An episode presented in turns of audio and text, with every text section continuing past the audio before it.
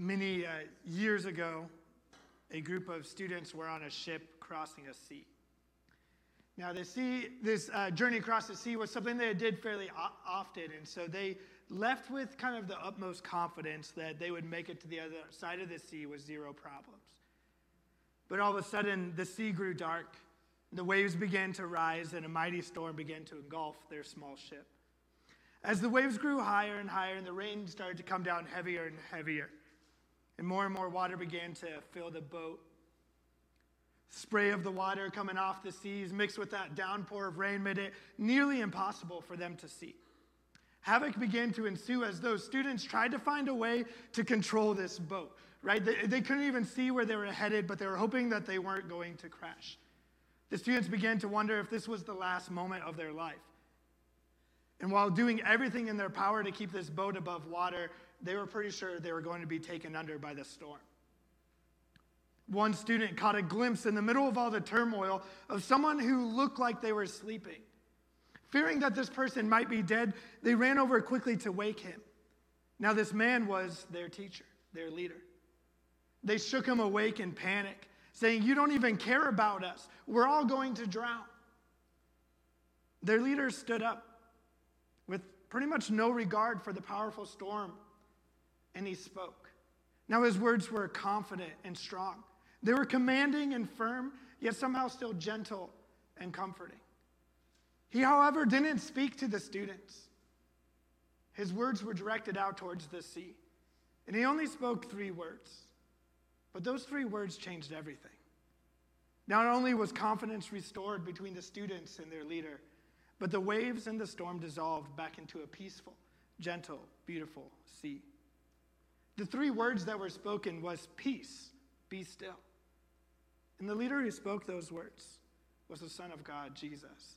And I believe that he's here today wanting to speak those very same words into your life. We're in our Advent series, and we're actively anticipating the coming of Jesus by reflecting on his first appearing on earth as he came as a baby until his death and resurrection, and also on how Jesus is still showing up in our lives today through the Holy Spirit. And yet, as Victoria talked about earlier, we still anticipate the one day that he'll return and restore all things. Last week, we talked about how God is our hope, and how we can have hope amid everything that's going on around us. In Isaiah 9, chapter 6, there's a prophecy about Jesus, and it says, "For a child is born to us, a son is given to us. The government will rest on his shoulders, and he will be called Wonderful Counselor, Mighty God, Everlasting Father, and Prince of Peace." Now, this is a verse that we read fairly often through the Christmas season about the promise of Jesus' first coming. That thing we celebrate during this holiday season, right? That he is the Prince of Peace, or the Prince of Shalom in Hebrew. And he comes from his Father, who, if Jesus is the Prince, is the King of Peace. And I believe right now that God wants to speak, peace be still, louder than any other time in history into our world, right? There is more hustle and bustle than any other period of time right now happening in our world. People's schedules are filled to the brim. Both parents now having to work, kids being involved in more activities at their school, and the expectations of schoolwork is higher than any other generation, right? When your kids say, "You don't understand what it's like to be a kid," and you're like, "I had homework too." The reality is there's more pressure on students today than there ever has been, right? It's not the world that we grew up in. Even myself, the students that are in school now have more expectations than we ever had, right? And that adds pressure back on parents. I'm sure as I said that to you, you're like, please don't let that be true, right? I don't need that, right? Employers are expecting more out of their workers, more time, more commitment, and more work. And there's no escape from social life with social media available at any and every moment, right? The demands of society, our social, our career, our family, they're higher than they've ever been before. And we are seeing that people are not created to handle this kind of pressure, to be able to meet those expectations. And then you throw on all the busyness of the Christmas season. And it's no wonder that more people than ever are being treated for anxiety and depression, right? Did you know that on average, 1/3 of all Americans of all ages, right? From elementary students to senior citizens, 1/3 of them are dealing with anxiety or depression, and they're vocal about it. There's even more than that that struggle in silence. That's not in silence.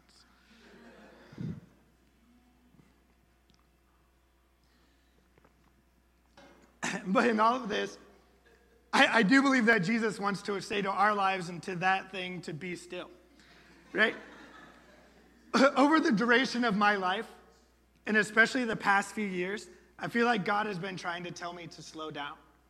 Right? When I find something that I enjoy, I'm somebody who gets really into it, and I want to get things started right away. If there's something that's new happening in my life, I just dive in, and I want to be fully into it.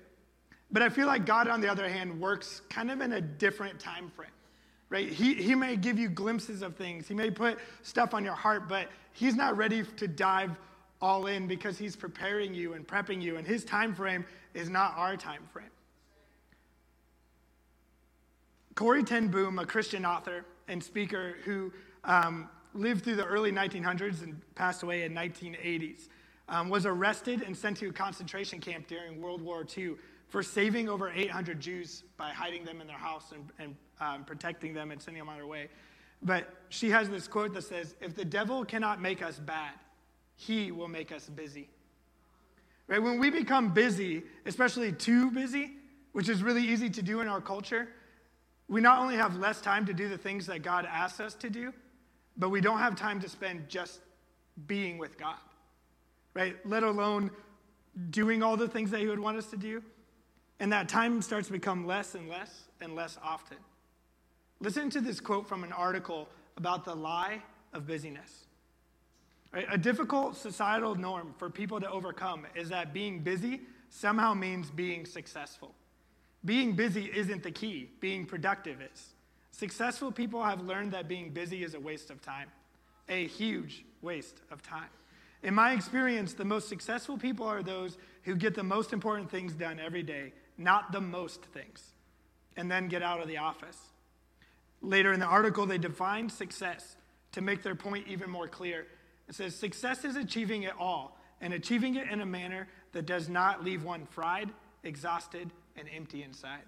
Right? How often do our pursuits of life and our busyness of life leave us feeling fried, exhausted, and empty? In another article titled The Cult of Busyness, I found this quote from Mary Waller, who's a professor of organization studies at York University. It said, historians have documented that after the Industrial Revolution, time suddenly became equated with money. The more busy you were, the more value you had. It went beyond just a status symbol. It became economic. You increased your economic value if you could cram more work into an hour than someone else. What we don't understand in America is this is mostly an American thing, right? If you look at many other parts of the world, even places in Europe who, you know, most people would say are similar to us, wealth or status of value is actually shown by how much you don't need to work, how much you are not busy. You know, the amount of time you can take for vacations and rest and the things that you enjoy.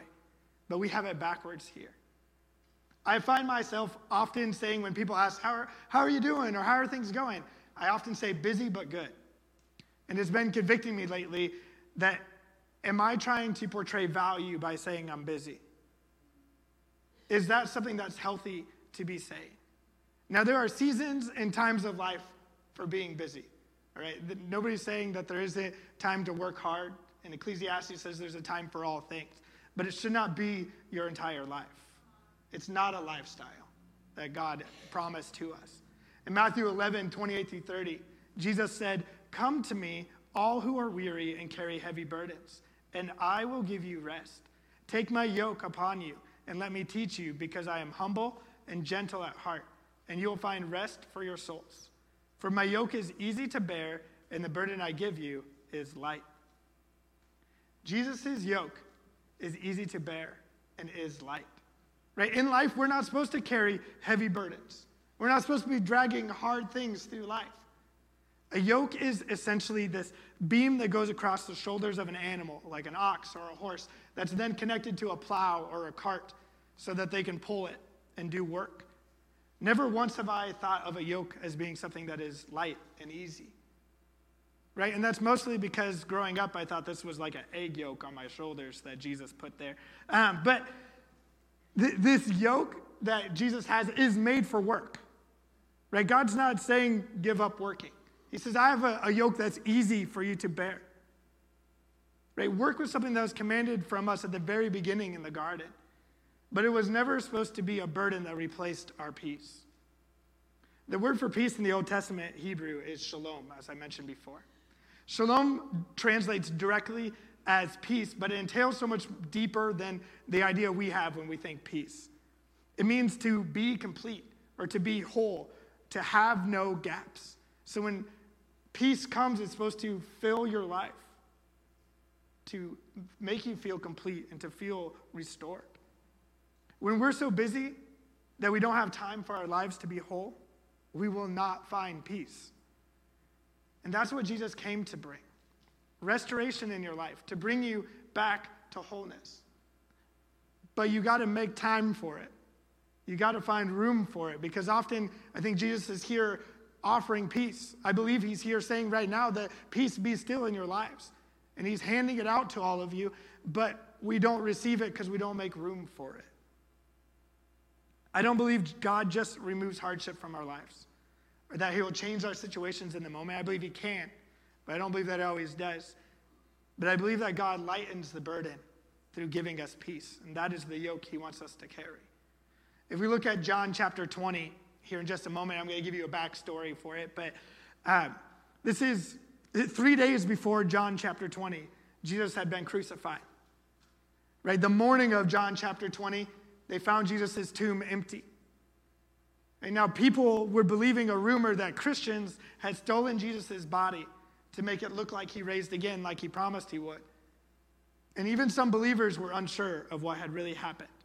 So we find in John chapter 20, verse 19, it says, that Sunday evening, the disciples were meeting behind locked doors because they were afraid of the Jewish leaders. Suddenly, Jesus was standing there among them. Peace be with you, he said. As he spoke, he showed them the wounds in his hands and his side, and they were filled with joy when they saw the Lord. Again he said, peace be with you. As the Father has sent me, so I am sending you. Then he breathed on them and said, receive the Holy Spirit. And if you forgive anyone's sins, they are forgiven. If you do not forgive them, they are not forgiven. One of the 12 disciples, Thomas, who was not with them, who was not with the others when Jesus came, they told him, we have seen the Lord. But he replied, I won't believe it unless I see the nail wounds in his hands and put my fingers into them and place my hand into the wound in his side. 8 days later, the disciples were together again, and this time Thomas was with them. The doors were locked, but suddenly, as before, Jesus was standing among them. Peace be with you, he said. Then he said to Thomas, put your finger here and look at my hands. Put your hand into the wound on my side. Don't be faithless any longer. Believe. My Lord, my God, Thomas exclaimed. Then Jesus told him, you believe because you've seen me. Blessed are those who believe without seeing me. What I want you guys to understand is God wants us to have peace. So often in this world, we feel like we can't live up to the expectations that are around us, right? Trying to keep up with the Joneses, trying to exceed your work expectations so you can find that promotion you need to be able to afford your bills.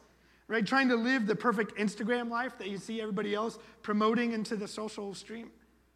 To be the perfect parent, the perfect spouse that we hear about or we read about. But often we feel like we're going to fail. Does this sound familiar to you? Right, we begin to fear going out into the world and trying to succeed because of the weight of the expectations of the world on us, knowing we can't meet them. I know in my life I've been to that spot where I'm so overwhelmed by all the pressure built up to live up to people's expectations or the world's expectations of me that I just want to dig a hole and kind of hide in it. And the hole I dig is usually my bed and lots of blankets. And in those moments, I used to feel like God was going to be so mad at me for being overwhelmed, right? Because, I hear all these things with God. I'm an overcomer. I'm supposed to be strong. I'm supposed to handle it all, but instead here I am hiding. But I realized I was hiding just like his disciples. But the good news is that Jesus has come to bring us peace. In that passage, Jesus says 3 times, peace be with you. And this is right after Jesus' death. Okay, his believers were hiding in fear, it says. They weren't sure if Jesus was coming back. Their whole lives were unknown in that moment, right? Had we just given up multiple years of our lives following this guy that we're not sure if this is really who he is? Is he really going to show up? Is he really rose from the dead? The whole world is now looking at us saying, we've, stolen the body, and they're going to come and find us, and they may try and beat us up, put us in prison. They were in a locked room trying to hide from people who might come after them. And guys, this just wasn't any believers. These were those who walked daily with Jesus. They saw the miracles of Jesus firsthand. They were the ones that Jesus said, the church will be built upon you. Now, I don't know what they were doing in that room. Were they praying? Were they talking about how to get back to regular life? Were they playing games? I really don't know. They were just hiding, it says. And then Jesus busts in like the Kool-Aid man, and to bring peace to them. Oh, yeah, right? I know you're all waiting for it, right? But Jesus didn't come in to condemn them. He didn't come in to be mad that they were hiding or afraid, to shame them, to do any of that. But he brought peace. He brought wholeness, shalom. He wanted to restore them. I don't know if you noticed, 8 days later, when Thomas is now in the group, it says they were still in a locked room. And Jesus shows up again to them. And again, he doesn't condemn. Again, he doesn't spread shame. He offered peace. When we are afraid, when we're hurting, when we're lost, when we're overwhelmed, Jesus doesn't show up to shame us for not believing in him or not having enough faith in him. He shows up to bring peace, to restore our belief in him. Now, there's 2 things I want you to walk away from this. Is first that God can find you wherever you are hiding. There are times in my life where I've been hiding from God because I don't want the pressure. Right? I've messed up too many times. I don't know what to do next, but he always finds me. Often he speaks to me through songs. Sometimes it's even through movies. Sometimes it's strangers. Sometimes it's just in a random time that I don't feel like it, but I pick up my Bible and I read the right scripture at the right moment.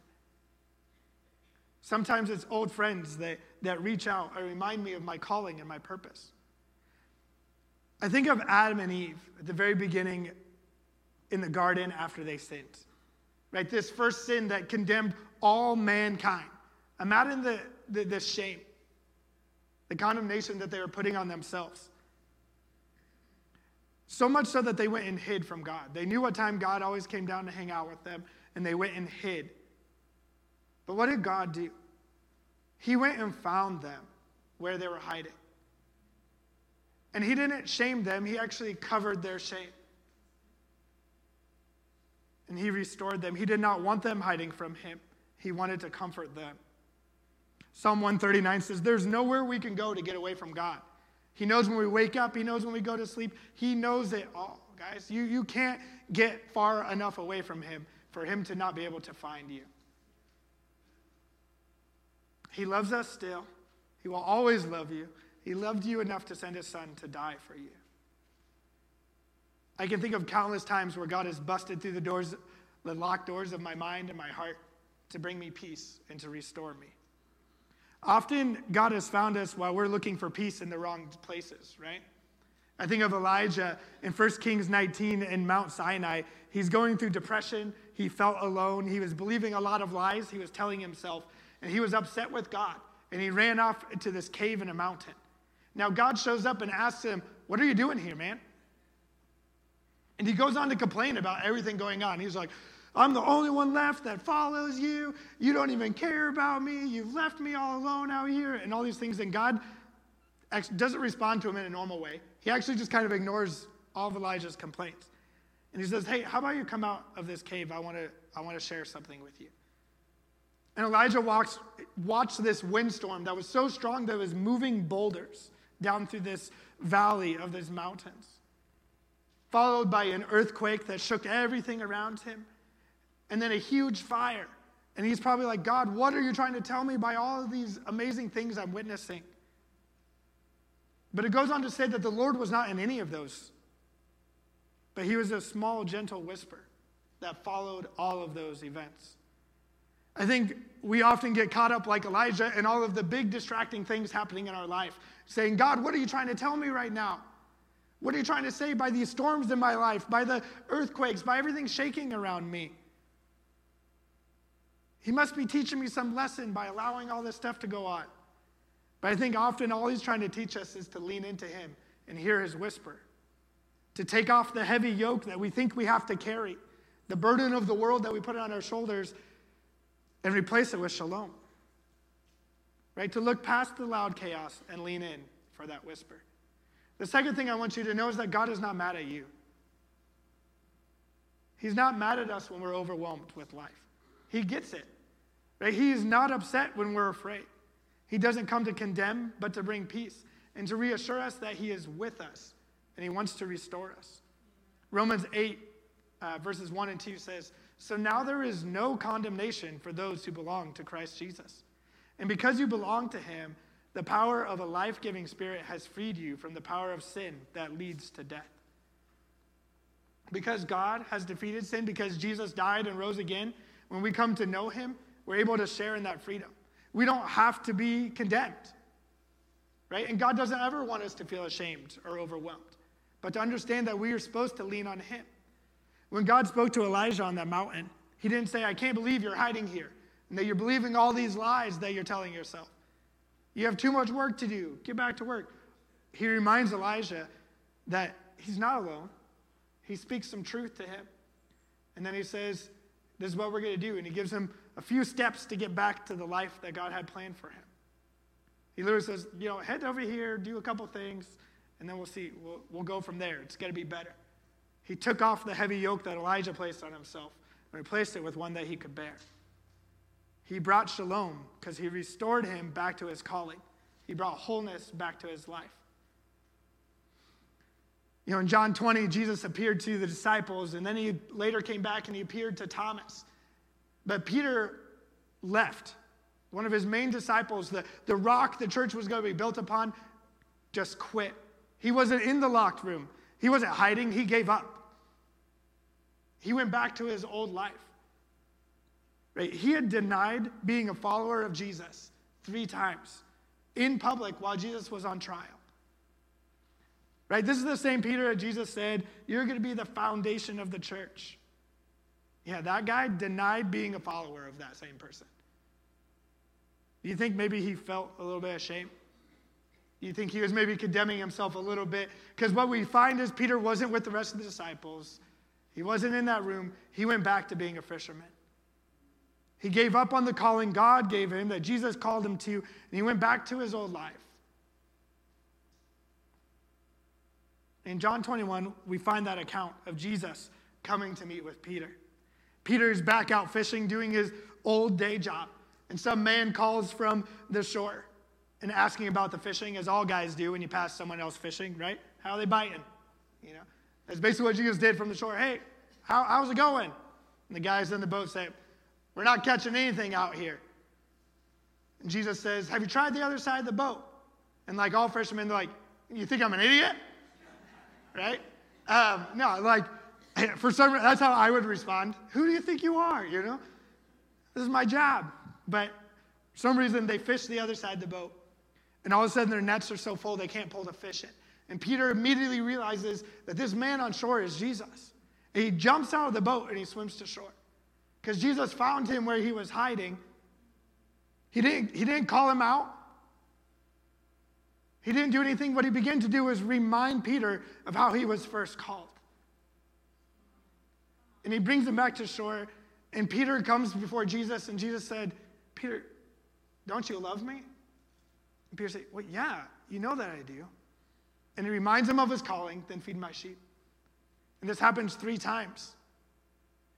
And I think it was one for each time that Peter felt the shame for denying Jesus, that Jesus was restoring him back to who he was fully and saying, it's okay, I don't care what your past was, it doesn't matter who you were, who you've been, where you went to go hide, you have a job to do, and I'm here to bring peace, to bring shalom, and restore you back to wholeness, back to the life I've called you to. He didn't care about Peter's past, but his future. And he sent him to go back out to it. And that is wholeness and restoration and peace that Jesus brings to offer to all of us today. It's not shame, it's not fear, it's not anxiety, but it's peace that's offered, no strings attached. It's not based on your past. It's wholeness in your life, a yoke that was made for you to bear. The best thing is God's peace is the best peace. Philippians 4:7 says, don't worry about anything. Instead, pray about everything. Tell God what you need and thank him for all he has done. Then you will experience God's peace, which exceeds anything we can understand. His peace will guard your hearts and minds as you live in Christ Jesus. God's peace goes to all the places that don't make sense, when it doesn't make sense. It's a peace that fills the gaps. It's the peace that makes you whole instead of leaving you empty. Right? If you struggle with anxiety or shame or the feeling that you can't live up to the expectations around you, there's God's peace for that.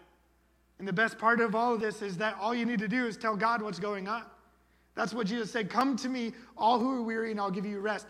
Place your burdens upon me, and I will give you my yoke, which is easy and light. We try and hold on to our burdens. And this verse says, don't worry about anything. Instead, pray about everything. This verse literally says, throw your burdens on me. In all the ways possible, cast them on me. And that's the only prerequisite to getting the peace. Right? The next time you're about to vent and you open up Facebook, I can guarantee there's no peace on Facebook. All right? But instead, vent to God. Sometimes I think we feel like we can't pour it out on him. And a youth pastor of mine when I was in youth shared this with me, that God has the biggest shoulders. And he can take whatever things you need to pour on him in whatever language comes out of your mouth. Because God's big enough to handle it. We need to pass it off to God. Trust me today that he's already found you, that he's here, he's ready for you. And he's saying you can live life again. You can continue to live the life that God called you to. You can pick up right where you left off. There is no, going back and restoring things. God restores and puts you in the places that he has for you. God doesn't want us to hide from him, but he wants us to be with him. When Adam and Eve sinned, like we talked about at the very beginning, because of their sin, they were kicked out of the garden. Right now, everybody thinks, this is consequence. See, God wanted to be separated from them, but that was not the plan. Right? We already know that God came to find them where they were hiding and covered their shame and restored them. But God didn't want them to have access to the tree of life, which would somehow allow Adam and Eve to live forever. And that's why death was introduced and how death was introduced to our world. Now we see death as a curse. But because sin separates us from God, without death, we could never get back to God. And when death was introduced, it was part of God's plan to redeem us back to him through the death of his son, Jesus. And through death, we enter heaven. We can have peace that God knows what he is doing and that his biggest priority is being with us. Jesus understood this. And that's why in that first story, he's found sleeping in the storm. Right? He had complete faith in God. Similar to a child who's asleep in their parents' arms.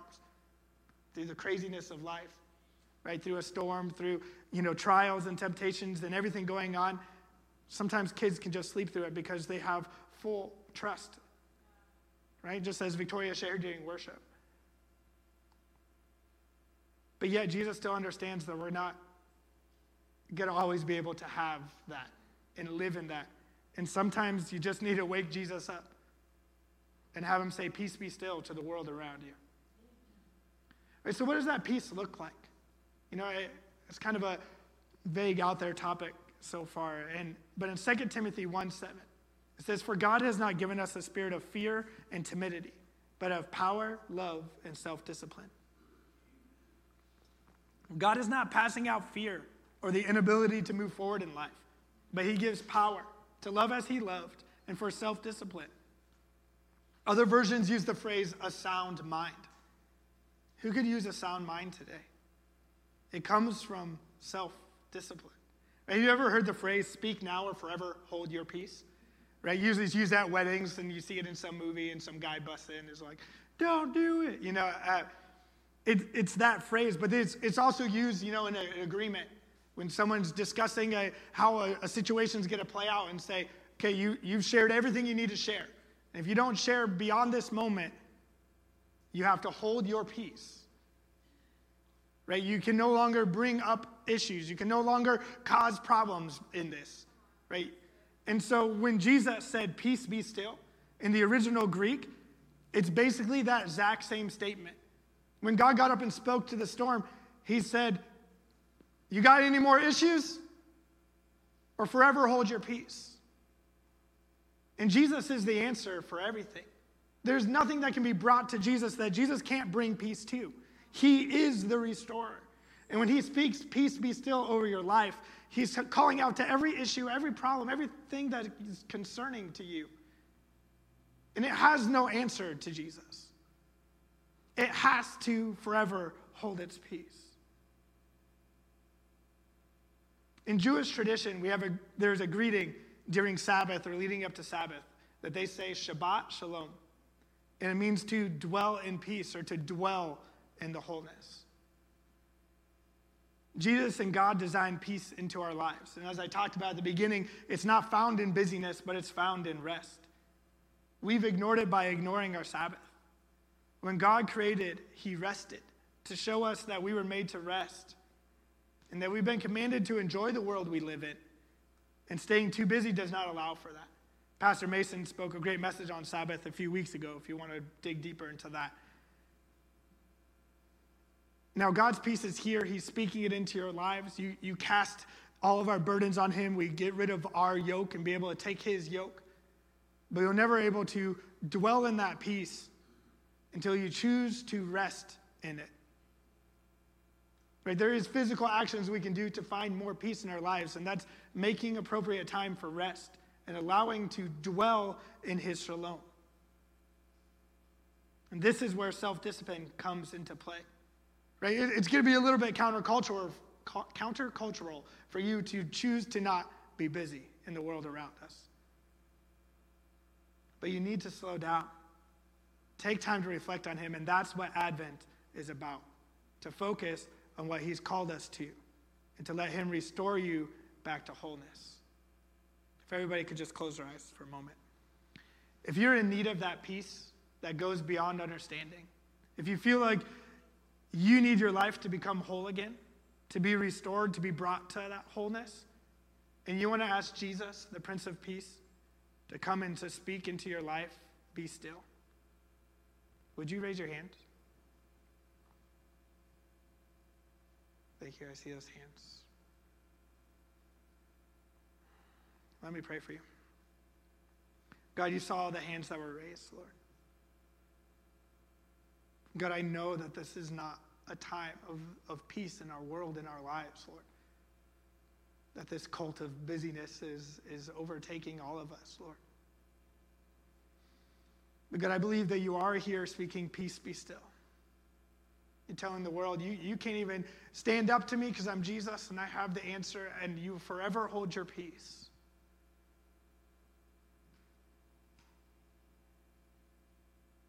God, I pray that you would bring peace to these people's lives today, God, as we reflect on you during this Advent season, that we'd be self-disciplined, Lord, to place our cares on you, to pray about all those issues that concern us, the weight that we place on our own shoulders, will we pass it off to you, God? And would you restore us to wholeness by reminding us of what you've called us to, you and you alone?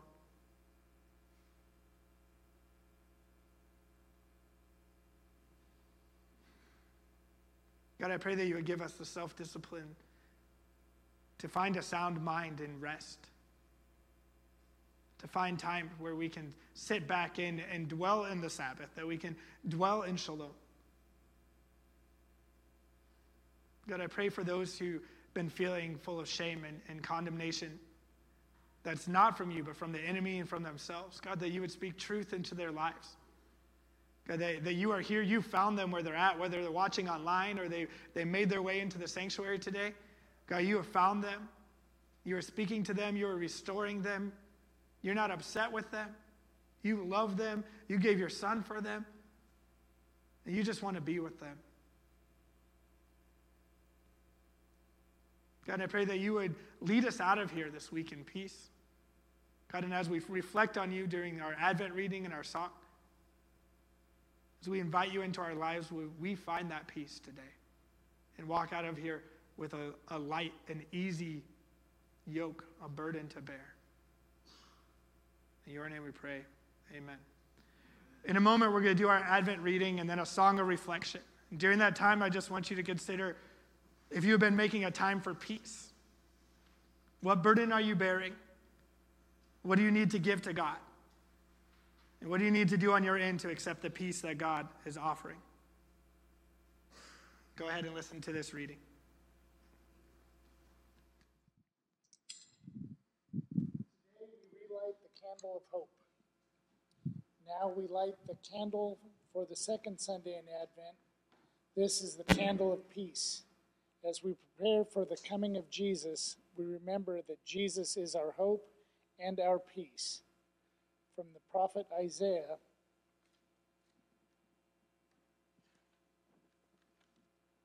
"For a child is born to us, a son is given to us. The government will rest on his shoulders, and he will be called Wonderful Counselor, Mighty God, Everlasting Father, Prince of Peace." Isaiah 9:6. And John 14:27 says, "I am leaving you with a gift, peace of mind and heart, and the peace I give is a gift the world cannot give, so don't be troubled or afraid." Light two candles, see them glow brightly so that all may know how two candles show the way, making our darkness bright as God's day.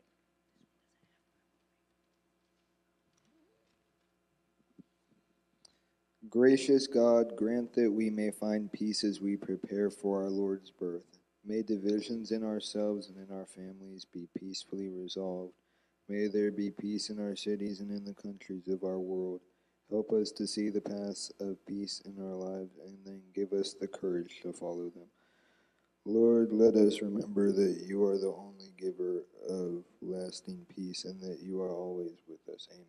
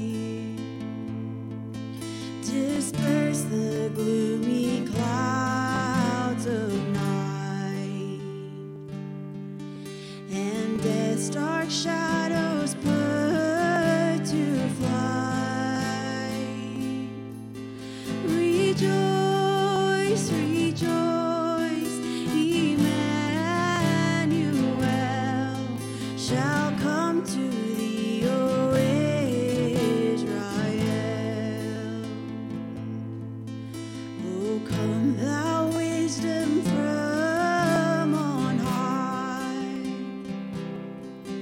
and order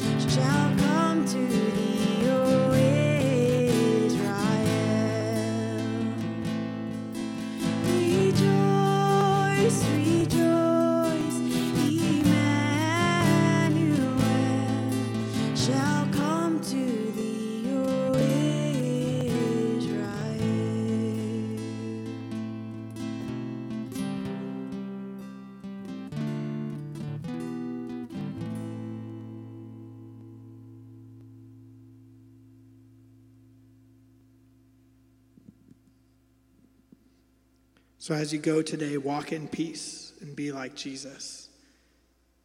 Just like Jesus, we're called to spread this same peace. Peace is the fruit of the Spirit.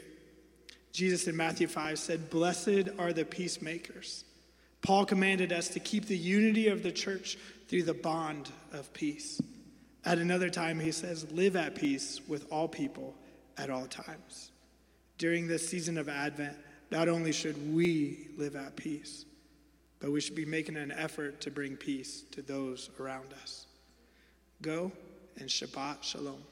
Dwell in peace.